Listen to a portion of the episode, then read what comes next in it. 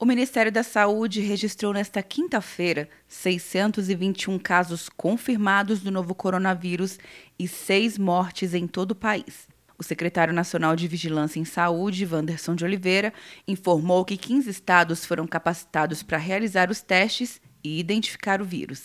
Já distribuímos, aqui está 15 mil, mas já são 17 mil testes distribuídos.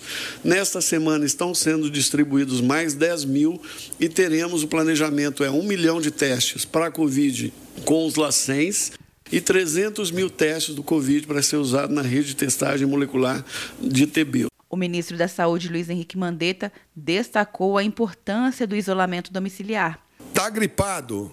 Isolamento domiciliar. Está com sintoma? Isolamento domiciliar.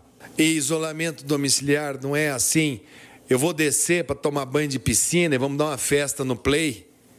Então eu faço o isolamento da minha família. Com isso eu atravesso e a minha família se imunizou.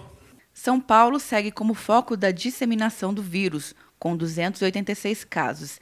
Em seguida vem Rio de Janeiro, com 65, Brasília, 42, Bahia 30, Minas Gerais 29 e Rio Grande do Sul e Pernambuco 28.